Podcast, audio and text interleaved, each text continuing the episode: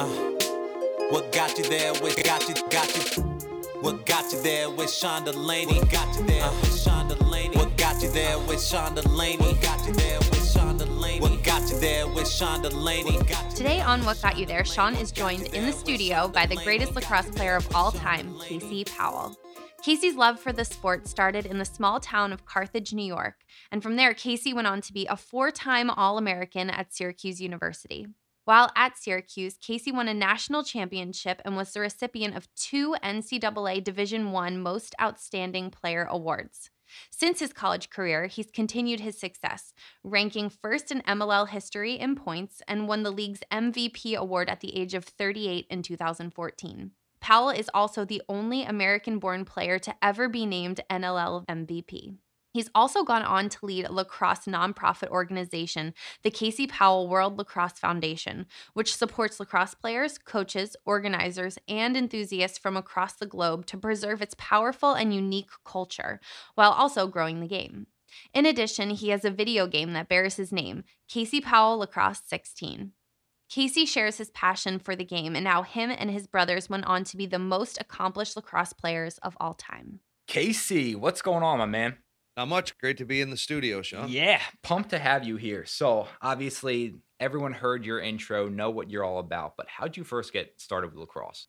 Uh, I was in fifth grade gym class, and we had a new kind of hot shot gym teacher that fresh out of Cortland State that came in back to Carthage where he grew up, and um, he kind of took us under his wing. We lived right next to the elementary school, and and uh, we loved playing intramurals for him, and football, and basketball, and wiffle ball, and uh, one day he brought in a lacrosse stick to show the gym class and told us that Native American warriors played it, and it's a combination of a lot of different sports. And we kind of uh, were excited about it, and um, went home to the dinner table that night. My brother Ryan's two years younger, and Mike was in kindergarten, so same gym teacher, um, and had had the same uh, kind of presentation of what lacrosse was. So we were all excited about it, and and talked uh, for a week or two at the dinner table about lacrosse and uh, my dad was listening and, and a few weeks after that came home with a few lacrosse sticks and we are the first kids in town to have a stick. So um, that was our first uh, we started playing wall ball and a little, little bit in the backyard and um, some neighborhood kids showed up and then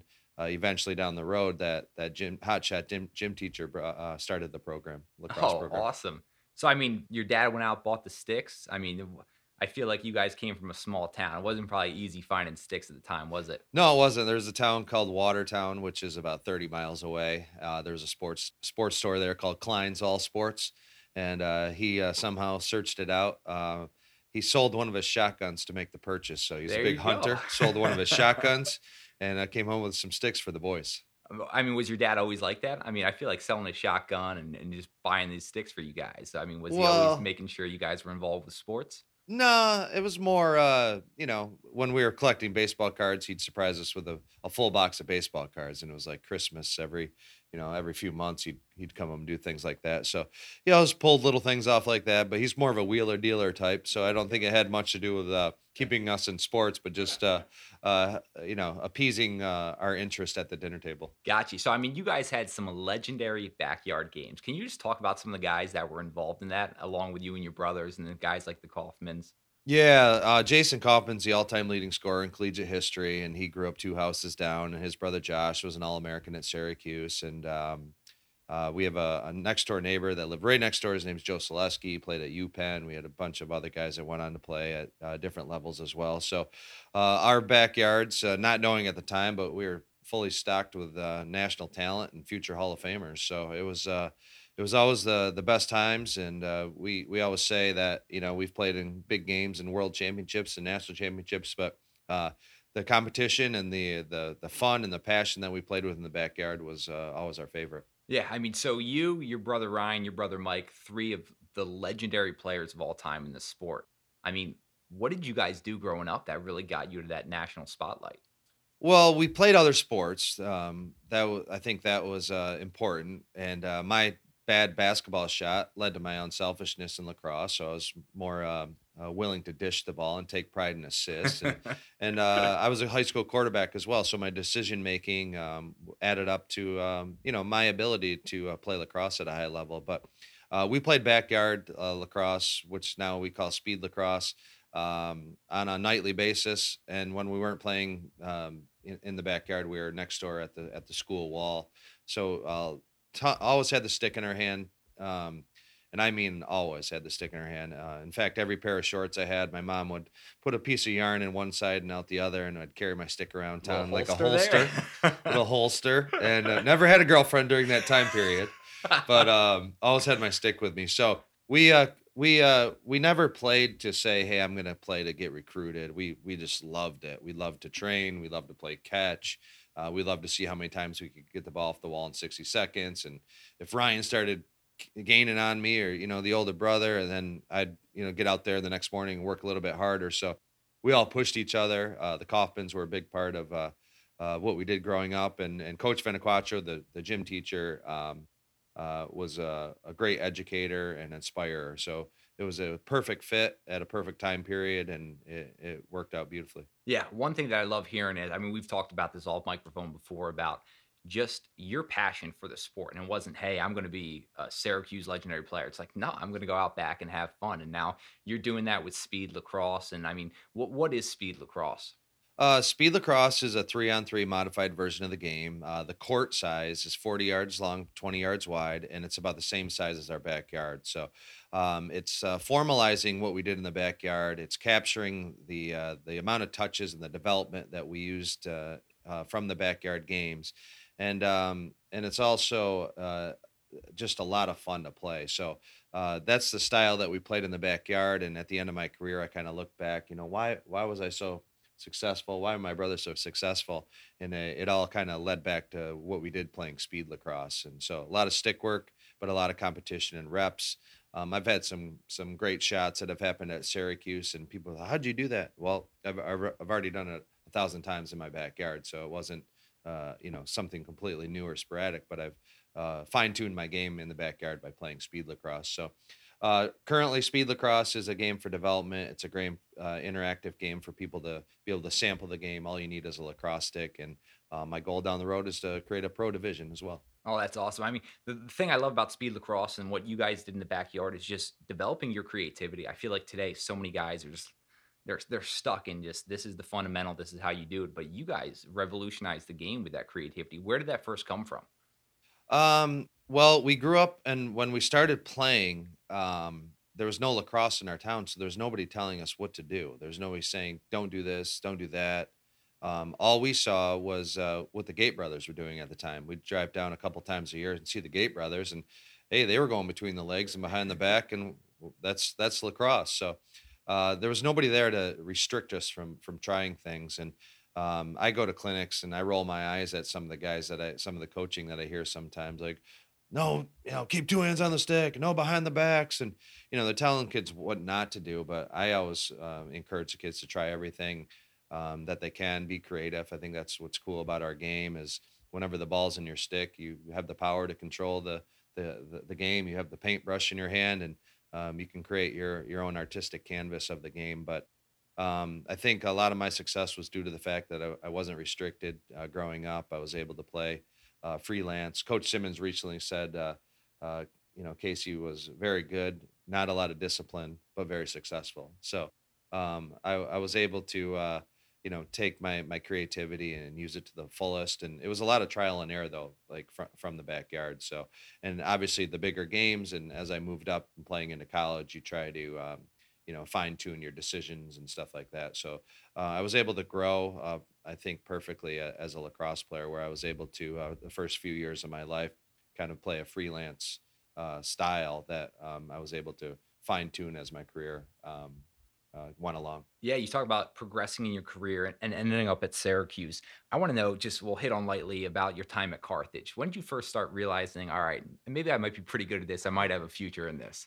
Well, um, again, you know, nobody had gone to college uh, in my family, and and nobody had gone to college on a athletic scholarship uh, from our town, uh, and uh, so it wasn't something I was thinking about or dreaming about but after watching Syracuse, I certainly was inspired, and um, you know, I would make the be the the Channel Seven Athlete of the Week, and I'm like, wow, this is awesome.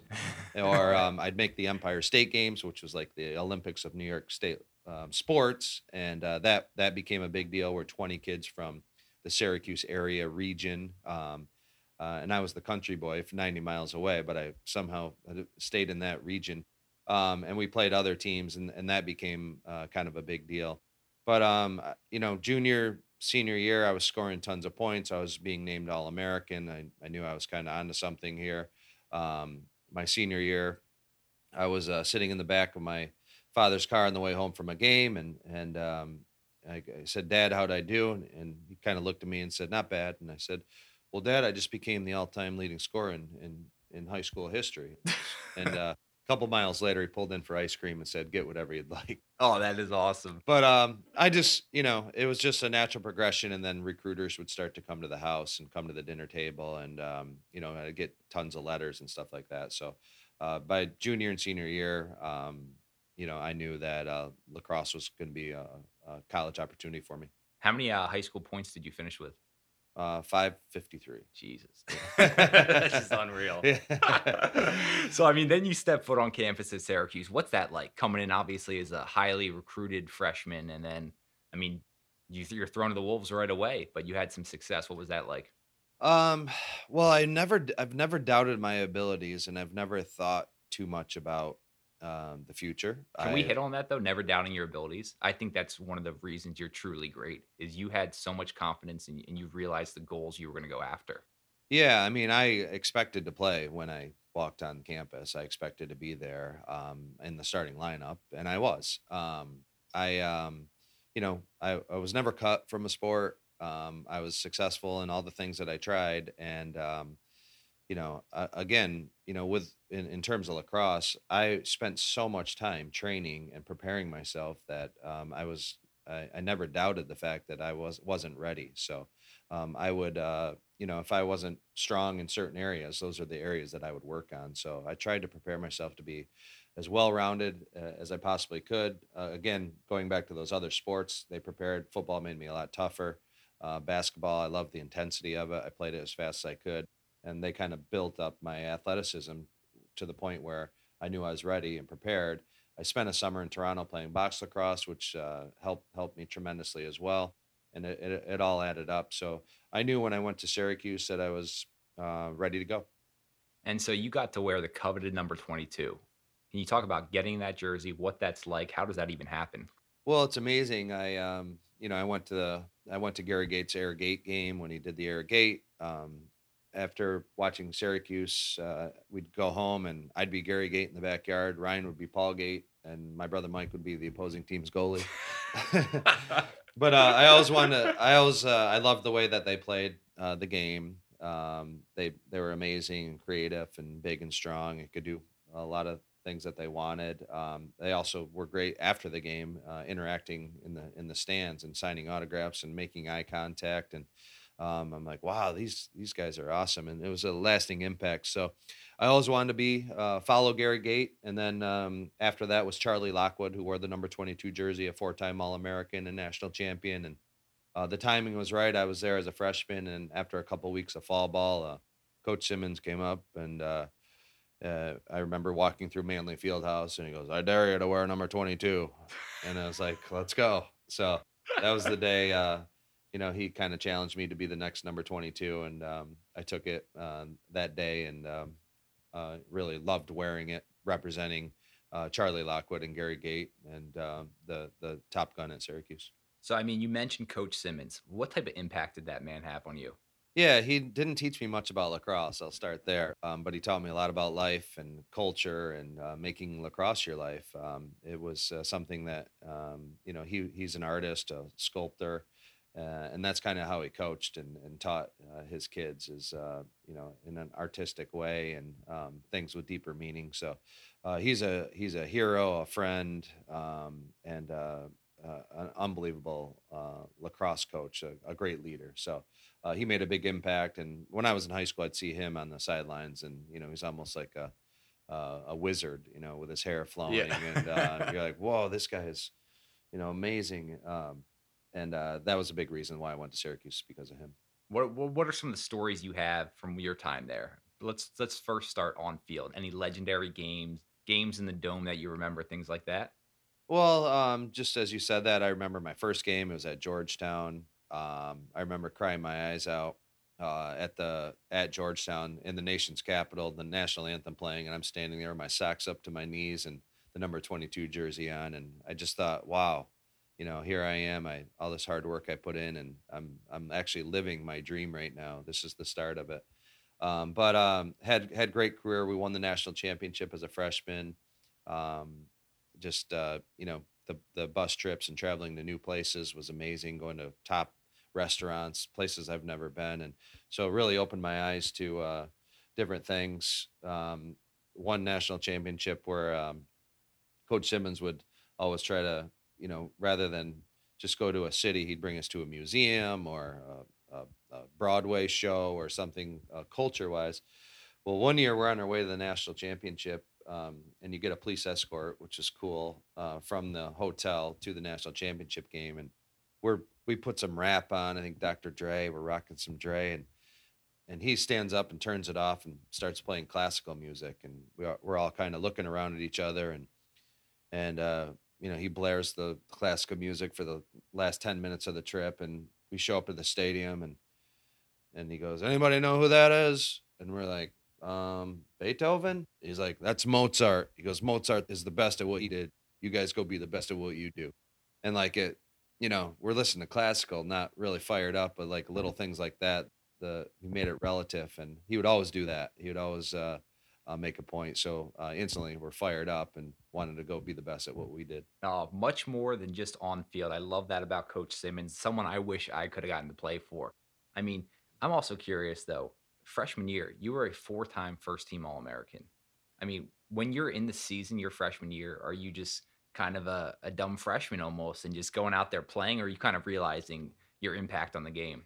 Well, I was second team as a freshman. No, my yeah. four-time All-American, four-time All-American. Yeah, yeah. Um, but I was preseason player of the year the following year. Oh. So I don't know. I don't know. Um, but no, it was. Um, I I just knew. I just again, I, I felt confident. Um, I had great teammates, Rob Kavovit and Jim Morrissey, who I played with. Um, I competed with some of the other guys that had some playing time before, but um, I was able to do a lot of things on the field. I can shoot, I can pass, and I can dodge. I can ride. Um, pretty good at ground balls. So uh, my game was well rounded, and that put me in a position to to to uh, make an impact right away. Gotcha. What was it like playing with your brother Ryan?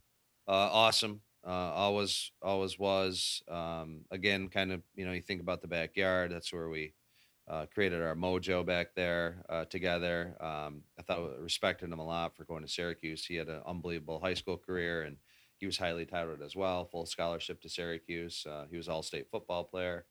Um, heck of an athlete. wasn't as uh, athletic as I was, so he had to always had to go uh, work a little bit harder, and uh, that became his mo.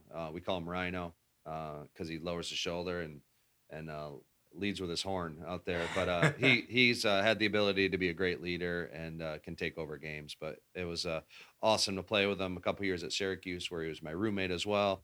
And then uh, we got to play with and against each other in pro lacrosse. And uh, the highlight of my career is playing with my brother Mike and Ryan at the 2006 uh, U.S. national team. Yeah, he, Ryan, not as athletic as you, but twice as good looking. I mean, it was, it was kind of cool seeing. Well, one of the lasting memories I have of you guys was his senior year national championship game. 19 seconds left. My childhood, that was one of the most impactful moments. So, can you talk about that moment? What happened there? Yeah. Um, so, just to kind of prelude to the story is um, I was I became the Syracuse all-time leading scorer. Two years later, I'm playing pro and um, doing lacrosse camps, and I go back to visit Ryan at, at campus, and I look in his uh, go into his apartment. The walls were bare, kind of like your studio here, except he had one uh, Pamela Anderson poster hung up, and in marker written giant on the wall was number 96. And I was like, "Hey, Ryan, what's 96?" And he goes, "That's how many points I need to tie your all-time record. I'm going for it." And uh, the most points I had ever scored in a season was 83. The all-time record at the uh, single season scoring record at the time was 104. So the the goal was really lofty. Well, my brother Ryan went on a tear. He went on an absolute mission, and um, you know, in the in the preseason, it started kind of at home. He'd be running through the snowbanks, Rocky style, and um, he gets to Syracuse, and his buddies are going out on the weekends, and they'd get back from the bars and they'd look out and Ryan was on the turf with a bucket of balls at 2:30 in the morning, and they wake up the next morning and and Ryan was running hills uh, on their way to class, and uh, they the whole team saw that he was on a mission, and they stopped going out and they started um, following Ryan, and they would be on the turf and they would be running hills. So his leadership led to kind of a revolution of the team. And fast forward to uh, Memorial Day, uh, 19 seconds left in the national championship. Ryan scores his 96th point and uh, ties the all-time record. Runs off. Was not interested in, in uh, 97 points. He wanted to tie the record, and that's exactly what he did. And he was the um, national player of the year and a national champion. And that's how he ended his career. So Yeah. really, really amazing. I just got chills you retelling that story. And why do you think it was that he just wanted to tie his big brother? Um, I think that he's he was a little bit always in the shadow. Um, like there'd be newspaper articles, you know, Casey Powell had five goals and his brother had three. Uh, sometimes, uh, so he was he lived he lived in my shadow for a little while, and uh, that was proof that hey, I'm just as good. Um, I I, I want to be just as good. I, I don't want to be better, but I want to I want people to know I'm just as good. And he went out and did that. Um, I think he made his mark for sure. Got you. So, I mean, unbelievable story. You have the two brothers who are tied, and then this guy named Mikey comes along. what can you can you talk about uh, your young brother Mikey? Yeah, he's uh he's the most talented person I've ever seen in anything that he does. Um, we call him a renaissance man because he could uh, he could build your house, he could take a video and make a documentary uh, about it, and then uh, he could build a sports field outside and and run a production and, and be the star of the of the sport. So uh, he can do a little bit of everything. Um, but uh, sports wise, he was always a showman. He um, and you know he'd be our ball boy for all the sports and um, you know, in basketball at halftime, you'd hear, you know, coach would be talking to you, you'd hear the crowd roar, and you'd look up, peek out, and Mike was shooting half court, you know, shots, just entertaining. entertaining, uh, lacrosse. You know, he'd live for, he'd be the ball boy, the whistle blow, he'd run out in between periods and behind the backs, and the, he'd woo the crowd. So he was always a, a great showman, uh, unreal quickness. Um, Ryan and I take a little bit of credit for his quickness. We, in our backyard, we had a, um, big big uh, fence, but anytime the ball went over the fence, there was a giant dog, uh, German Shepherd named Baron, and uh, it was tied to the house and had a, a running line that could go almost all the way to the fence. Well, well, Baron would always sit at the, at the back porch, and as soon as uh, Mike's, we'd always make Mike go get the ball. So anytime Mike would jump on a stump, jump over the fence, as soon as his feet landed, that's when Baron would take off, try to eat Mike and uh, Mike would always, you know, run as fast as he could, pick up the ground ball, and jump the fence, and the dog would be barking and you know almost uh, bite him in the ass. But um, it was uh, yeah, he's just he's an unbelievable athlete. Uh, he can do flips. He can, you know, uh, he was set the school record in basketball for 56 points in a game in a you know 86 84 loss. Um, he could have played football. He could have played soccer and uh, he's just dynamite and electric. His change of direction is still one of the best I've ever seen. And he came to Syracuse, um, had a little bit of uh, adversity where he didn't love it at certain times, um, but he stuck with it. And uh, he's a four-time first-team Yeah, yeah. All-American, and uh, he shattered the record. who played in more games though? Uh, that's a good question. That's a good question. I went back and did some research, Sean, and uh, they both played in more games. Mike will tell you because yeah, we won more national championships. but uh, points per game, I the big brother still has the There that- you that- go. that family record. oh, that's great. Funny story about Mike. So for for the non-lacrosse people who are listening to this, Mike is one of the most athletic people I've ever seen, but Mike is not very tall. So after one of their national championship games, I think it was up at uh, up at Rutgers. So Mike was nice enough, comes out of the locker room, signing autographs for everyone. So I'm in fifth, sixth grade, hanging out there, about to get his autograph. My dad comes over. He goes, "Sean, we've been waiting an hour for this guy Mike to come out. When the hell is this guy coming out?" He's standing right next to me, but we're the same height. My dad thought Mike was just another kid hanging out with all of us. Yeah, yeah. oh, it was just too funny. As someone who's always looking for ways to improve my mental and physical performance, I started using Four Sigmatic about a year ago, and I love their products. At Four Sigmatic, they believe in the real magic of functional mushrooms like reishi, chaga, cordyceps, and lion's mane, as well as other superfoods and adaptogens to help us live healthier, more enhanced lives. Everyone's talking about Four Sigmatic, including Time Magazine, Vogue, Forbes, even the New York Times. My favorite product is their convenient new Brain Stick Pack. Perfect before a workout or a study session, their dual mushroom blend supports memory, attention, and brain health. I also have been using their cordyceps before workouts and love the results. I've experienced the benefits of these delicious packets, but now it's time for you to as well. To receive 15% off your order, use discount code WGYT at checkout at foursigmatic.com or by heading to foursigmatic.com forward slash WGYT. Today, what got you there is being fueled by Soneva Super Coffee. Soneva provides an organic bottled coffee blended with lactose free protein and MCTs from coconut oil for all day energy. Grab a bottle at your local Whole Foods market or use discount code WGYT at drinksupercoffee.com for 20% off your order. Distilled utilizes the same fabrics, factories, and wash houses as the best known brands and designers while skipping the markups and middlemen. The result? Top quality denim without the retail runaround. Just go to dstld.com and see where minimalist design meets maximum comfort. They have a 100% fit guarantee, offering free shipping and returns until you find the perfect pair. Inspired by the creative class, Distilled is the perfect brand for those who have other things to think about besides getting dressed. You'll look good no matter what with Distilled. Distilled has been featured in Forbes, Time, and TechCrunch, as well as on denim clad celebrities in GQ and Men's Health. You can find the brand's amazing selection of outwear, leather jackets, t shirts, and more using the same principles of high grade materials at low end cost.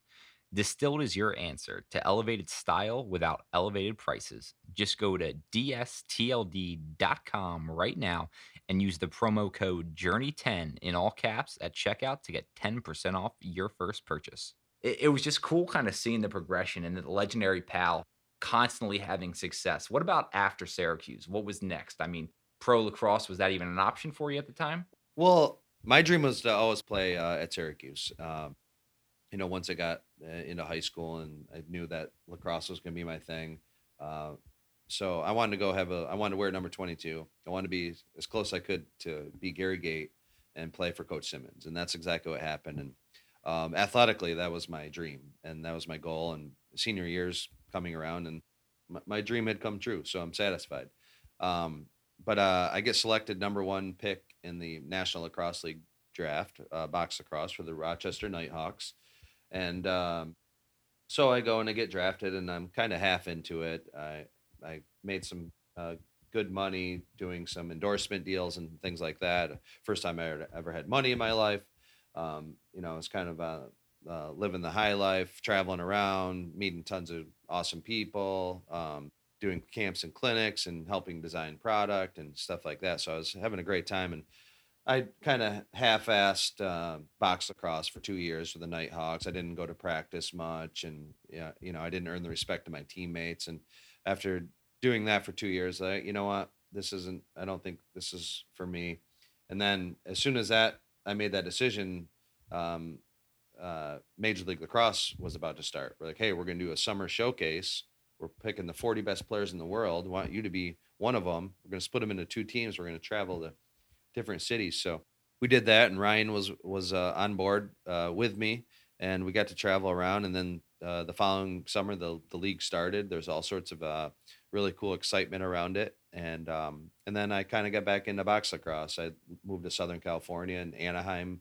Uh, started a franchise out there, and it was right in my backyard. So I decided to try box lacrosse again. So um, for the next uh, many years, I played both uh, both box lacrosse and uh, major and major league lacrosse. So it was a, a, really cool experience. I got to play in a lot of great cities um, in throughout North America.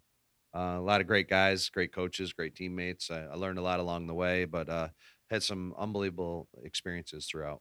Yeah, well, what are some of your favorite experiences throughout, or, or different relationships you had? Some of the guys that you just remember, fun times in the locker room, off the field, things like that. Well, John Grant Jr. comes to mind. Um, I in my first lacrosse camp in eighth grade, John Grant Jr. was there, and his father was there, and he's the first guy that I ever saw like do stick tricks like casually. He's showing me some tricks, and I was like, whoa. And that kind of opened my eyes to thing. And and John and I, uh, who are great friends, um, we were kind of rivals. You know, we uh, if if John was named the the best player at camp, then the next summer I'd want to go and I'd work hard. Like I want to be the best player. So we'd kind of go back and forth throughout our entire career that way. Um, but uh, players like him are, are really special. He he kind of lived uh, the life that I did in terms of um, you know devoting a lot of time to professional lacrosse and. Um, whereas other a lot of other guys had other jobs and stuff, John and I were able to um, uh, just be um, players like that. But um, just you know, the lacrosse world is full of awesome guys, and um, that that was what stands out to me is uh, the how how how amazing the experience that I had uh, with all these all these great guys like like a John Grant Jr. Yeah, I mean, I think that's one of the unique things about lacrosse, and also still how small of a sport it is, where you get to have access to players like this. And you mentioned when you were growing up, just how unbelievable Gary Gait was, and I, I, it's hilarious. Hold on. So, so getting ready for this, I knew you were in town, so I found this photo. So this was when I was in the sixth grade, and so you were playing at an event. I was lucky enough to be playing there as well, and so um, you are nice enough. We're talking for a minute or two. My dad embarrasses me, makes you come over, get a photo, and then you say, "Hold on a second, and you go and you get your Rochester Knighthawk gloves. And for you, I mean, you were the Michael Jordan of the sport. And for you to do that, so here's this picture of a young Sean Delaney and Casey Powell. Oh my goodness! From a Team Toyota event. Wow. And so when you mentioned that a little while ago about Gary Gait and how he was nice enough to talk, and for is that a shell necklace I'm wearing? the puka shell necklace, right? Everyone had to be in style. And for you to give back to the players who looked up to you, I think that was one of the coolest things that ever could have happened to my career trajectory. And that really helped me out. So I think lacrosse gives that platform to so many people. And you continue to do that. We were at that event last night you had a bunch of young kids who were looking up to you and you were just you were spending as much time as possible for photos autographs. Where does that come from? Well that came as i said earlier in the podcast here that came from kind of the interaction i had with the Gait brothers and syracuse university and all the great coaches that i used to um, be around at this um, my summer all it was called all american lacrosse camp in uh, hamilton new york.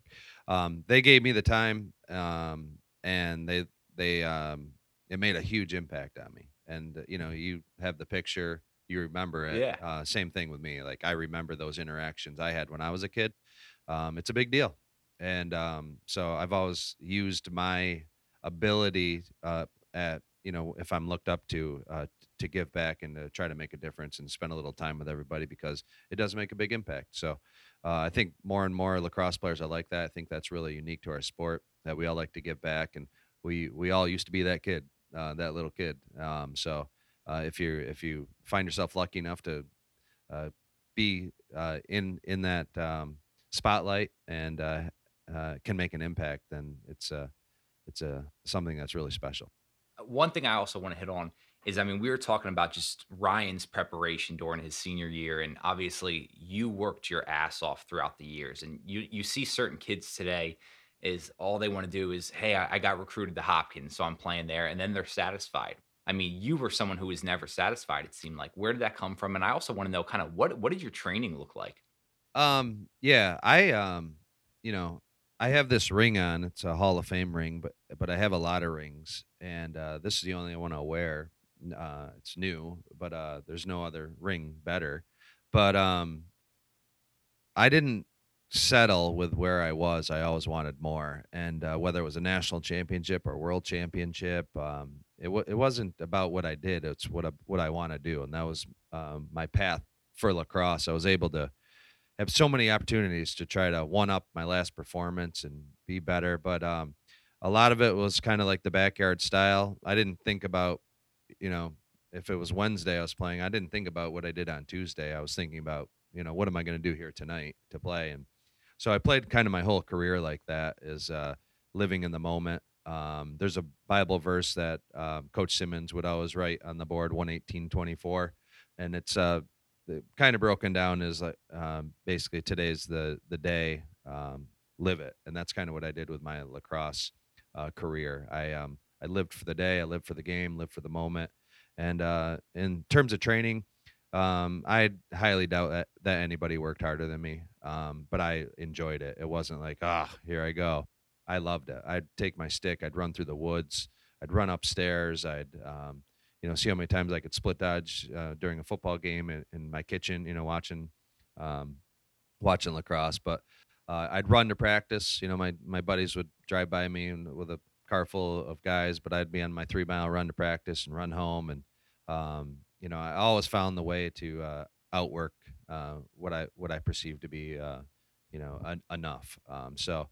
Uh, I always prepared um, at a very high level, uh, a lot of uh, kind of Rocky style, um, not you know any specific weightlifting routine, but I'd always prepare my legs, so I'd work on my first step explosion, all the time. I tried to be the the hardest worker in line drills to set the tone for practice, and um, I would be you know the first guy to practice, and I'd stay after practice and shoot and you know work on some other things like that. So uh, I spent a lot of time fine tuning my craft, but I really enjoyed that part of it. Yeah, where did that work ethic come from? I mean, because obviously you, your brother, are so successful. Did your parents do certain things that instilled that in you? Yeah, I think so. My dad was a really hard worker. He worked in a paper mill, and we'd see him strap his boots on, and he'd come home at dinner time. You know, he'd be all dirty and sweaty, and um, you know, we knew that he was a hardworking guy, and uh, he really liked that. So we we had a great example of that at home, and then we knew what hard work was. But uh, we also had this great, really comfortable neighborhood that we lived in that we were able to go out and have fun. So you know, you put working hard with having fun and, and great things happen. Yeah. I mean, before this podcast, we were talking, you were telling me kind of some stories about your dad's approach. I mean, when you guys were coming off the field, was he one of those parents who were just telling you guys what you did wrong? Nope. Uh, never. Uh, no, wasn't. never said, never said a word. Never, uh, never said a word, uh, about the game. And I loved that. I still love it. Um, he let lacrosse be our thing. Um, so that was really important in looking back and reflecting is uh, lacrosse was mine, mine to uh, experience and uh, to win, to lose, uh, to develop, uh, to get recruited, to not get recruited. Um, it was uh, it was all up to me, and that's what makes me proud of, of my career. Is um, my parents were there to nurture and help me, and and all the other things in life, but they let sports be my thing, and I thought that was awesome you mentioned kind of being proud. What are some of the proudest moments of your career? I know you, you played for Team USA. I guess let's first off, what was it like wearing the red, white, and blue? Uh, that was always the best. Um, I had a poster when I was young with a USA jersey on it, uh, USA player on it, and uh, man, you know, you you look at that and it still kind of gives me goosebumps um, to eventually go and to represent. You know, it's an every four year process. It's the top twenty players uh, in in the world, and I, and I did it a bunch of times. Um, uh, very proud uh, to wear that to represent what it means, not only from a patriotic standpoint, but it also means you're one of the best players in the country. Um, and uh, you know they don't let anybody uh, wear it, so it's uh, it's the most uh, special thing that you can do in lacrosse, and that's represent the USA. Any unbelievable moments during your time with Team USA? Something that really stands out? Well, in 1998, um, I had just gotten out of school. Um, I had a I had a knee injury um, that I suffered in one of the USA exhibition games, a torn MCL, but I still played. Uh, coach Tierney was the coach, and he had the opportunity to replace me with one of the alternates, but he decided to keep me, uh, even though I was only about like 60 percent. Um, but uh, I played. Uh, he, he for the gold medal game, he chose me to to bring the flag out of the locker room uh, and uh, that was that was a big deal to me. Uh, Why did he pick you? Um, I think I don't know. I think uh, he knew how bad I wanted to uh, be at full strength to play, um, and but he knew I wasn't. So it was the first time I'd, I'd, I'd ever been injured in my life. It was hard to take, um, especially I was playing probably the best lacrosse of my life and uh, wanted to make a big impact. But um, that was uh, uh, the game that we were up uh, 13 to 2 against Canada and they came back and tied it and we ended up winning in overtime and a lot of people call it the greatest game ever. Um, I, obviously if um, we were on the comeback side I'd maybe consider that but uh, we we obviously when we are up 13 to 2 uh, didn't play very well for a while but the Gait brothers John Tavares, John Grant Jr., Colin Doyle uh, so many uh, unbelievable players uh, played in that game. Uh, Sal Locascio was our goalie, made a huge save um, Mark Millen. You know, it was it was an amazing game. So I mean, that was before DVR, and I recorded that game on VHS. And I'm telling you, I wore that tape just then. I mean, you couldn't watch it anymore. How many times I watched that game? It was one of the coolest games to see growing up. So yeah. just just fun reliving those moments with Team USA. What about some other historical type moments in your career, whether it be Syracuse and the pros, any other times that really come front of mind? Yeah, at Syracuse, I had um, my best game ever. Um, I, I similar to what I talked about with my brother Ryan. I I went on a, a mission myself. Uh, my junior year, I said, "Hey, I want to make a you know big impact here." So when I went home for Christmas break, um, I did I did uh, anything but uh, but take a take a break. I I was doing the same things kind of my brother Ryan did a few years after that, but I would run the snowbanks. Um, you know, in the middle of the night, I'd be running through fields of snow with my lacrosse stick and full gloves and mittens and boots and uh, scarf. You know, you can barely see, but I'd be envisioning myself playing. And so I went on a mission. I was in the best shape of my life. Uh, showed up for junior year. We were playing. We were ranked number two in the country. First game of the season, Virginia was number one, and uh, the dome was packed, eighteen thousand fans. And uh, first game of the season, I was in awesome shape. I played midi, I played attack, and we were down 19 to 12 in the third quarter, and we came back and beat them 22 to 21. So never gave up. Um, I set the Syracuse single game scoring record: seven goals, six assists. Um, not a bad day at the office. Not a bad day at the office. and uh, that was that was my my best, uh, my most uh, impactful game that I ever played in. So um, again, it didn't just happen. It, it was a it was a you know a six weeks of uh, uh, training uh, that that led up to that moment. One thing you hit on is you're talking about your runs in the middle of the night and just kind of what the story was in your head during that time, and you're just kind of living out those certain moments. I remember doing the exact same thing, whether I was pretending I was Casey Powell out there in the national championship. Do, do you think kids are doing that these days? And can you kind of talk about that narrative in your head while you were training? Yeah, you know, I hope kids are doing that for sure. Um, I think I, I, would have to say you have to be. Um, you know, especially a lot of these kids that are turning into unbelievable lacrosse players. You have to have a a passion for it. You have to have uh, some sort of a vision and an association. And um, but uh, I was always just uh, I would always I heard this uh, quote once: "The legs feed the wolf," and um, meaning the wolf is your spirit and your fantasy, and the legs will feed that. Um, so you always have to prepare your legs to be to to feed your your uh, your dreams and your fantasies. So the legs feed the wolf, um, and I and I certainly believe in that. So uh, for me, it was always working on my running, my running motion, uh, my my pop, my first step, uh, my stride, and uh, obviously as you're doing this, you're building endurance, you're building strength, and um, and then you know mentally you're building fantasy. So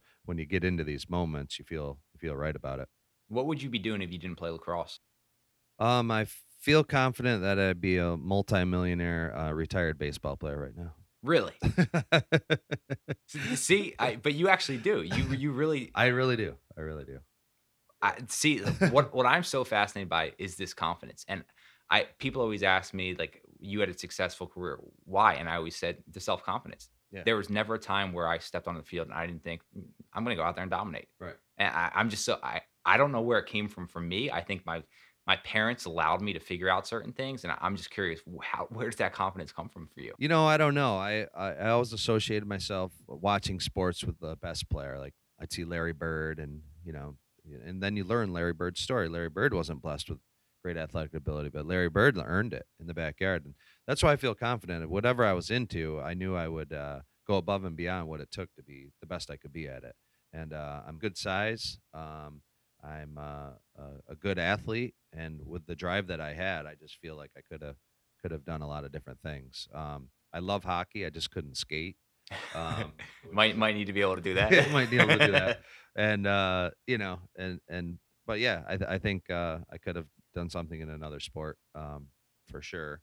Um, and I love you know from aside from sports, I love teaching. I love kids. I love being around uh, m- making an impact. So if it wasn't sports related, it'd be kind of doing what I'm doing now, and that's educating uh, young kids. Yeah, I mean, you truly have a special talent, just connecting with the young kids and just kind of really giving back to them. It's kind of cool to see. A couple months ago, or I think it might have been a month ago, inducted into the Hall of Fame. What's that like? Uh, the cream of the crop. Um, it was awesome. The uh, moment I found out about my induction, I instantly thought back to my brothers. Uh, I thought back about Carthage. I thought back about all my coaches, all my teammates. So uh, it was an awesome journey, so much fun, uh, uh, and to be recognized as one of the the best players uh, in the history of the sport um, at the induction uh, was was amazing. Who do you view as the best player of all time? Uh, Gary Gait. Yeah. Yep. And Paul Gait. And I'd say my brother Mike is right up there as well. And John Grant Jr.'s in, in certainly in my top five. Funny Gary Gait's story. So I, I'd always heard about the legend. This was before social media, so I didn't really. I'd only seen him with his helmet on. So he he's coming to do this shooting demo at this camp, and I mean I haven't slept in a week. I know he's showing up. So we we walk out on the field, and there's this big, burly, massive man and he's gray. And I'm like, who is this old man out here about to teach us? And here it is, the legendary Gary Gait, and he Yeah. puts on one of the most unbelievable shooting demos I've ever seen. But Yep, yeah. Gary, it was incredible, and and I wish there was more film of that time to watch because I could just go back and watch those films forever. Yeah, absolutely. Who who are some of your favorite teammates of all time? Obviously, we mentioned Ryan. What about besides one of your brothers? Um, well, I, I, you know, I keep bringing him up, but John Grant Jr. was uh, awesome to play with. Uh, Jesse Hubbard, I love playing with on the on the U.S. national team. Um, Gavin Prout, uh, uh, playing indoor was a lot of fun. Uh, Jim Morrissey and Rob Kavovit and Rick Beardsley, um, were all uh, you know amazing and great teammates. But quite frankly, they're just I played on so many teams. Um, every team I played on, I had a, a couple guys that you know you would uh, associate the most with. So I was really lucky to to play with some of the best guys and the best players uh, in the history of the game. What about any arch nemesis? Uh, not too bad. I mean, sure, you know, you, you'd like to beat up on those Baltimore guys, and you know, I think that upstate New York's better than Long Island lacrosse, but uh, uh, not not any real huge uh, nemesis. Uh, I think the best defender I ever played was a guy named Christian Cook, uh, who uh, played at Princeton, and he had my number, but he wasn't a nemesis. He's too nice of a guy. Was there anything you didn't accomplish in your career? Um, nope, nope. I um did everything that I wanted to do. Um, but I think the best was again, it's just the the opportunity to play. I got to play, and um, I was at some points in my career playing 30 weekends a year professionally, both NLL and MLL. And uh, you know, looking back, th- those are the, the the great moments and the and the great times. I mean, so what is that like? You were the best in the world at certain times. I mean, is that just kind of wow? You step back for a second during that time, or did you just continue playing? Just continue playing. Yeah. just continue playing. Um, you know, I I would have liked to have, uh, you know, when I first started playing Major League Lacrosse, I wasn't in tip top condition for about four or five years. I was just kind of going out and playing. Um, to look, you know, to do it all over again, I would have kind of did what I did at Syracuse and got in the best shape of my life and and you know tried to make a bigger impact. So I was just kind of playing on the weekends and um, you know having fun with it. But um, yeah, it's just it's just been a, a great journey. What about some funny stories? I know, I know you got some legendary stories, probably growing up uh, in the backyard with Mike Ryan, and then at Syracuse. Anything come to mind? Well, a lot of the stories when I play pro, or some of the stories when I play pro, I can't can't say, you know, teammate wise. Um, but uh, you know, lot just the the bus trips are are always great, and I have some good jokes, and I always get the the uh, the uh, the rookies on the jokes. I read, you know, at the end of my career, I got Lyle Thompson on a good one. So, um, you know, joking around, having fun. We'd uh, do little things, you know. Uh, we'd be on a road trip and everybody put five dollars in at the um, baggage claim. Whoever's bag came out first won the money. Uh, we'd play credit card roulette all the time. Always a fun one.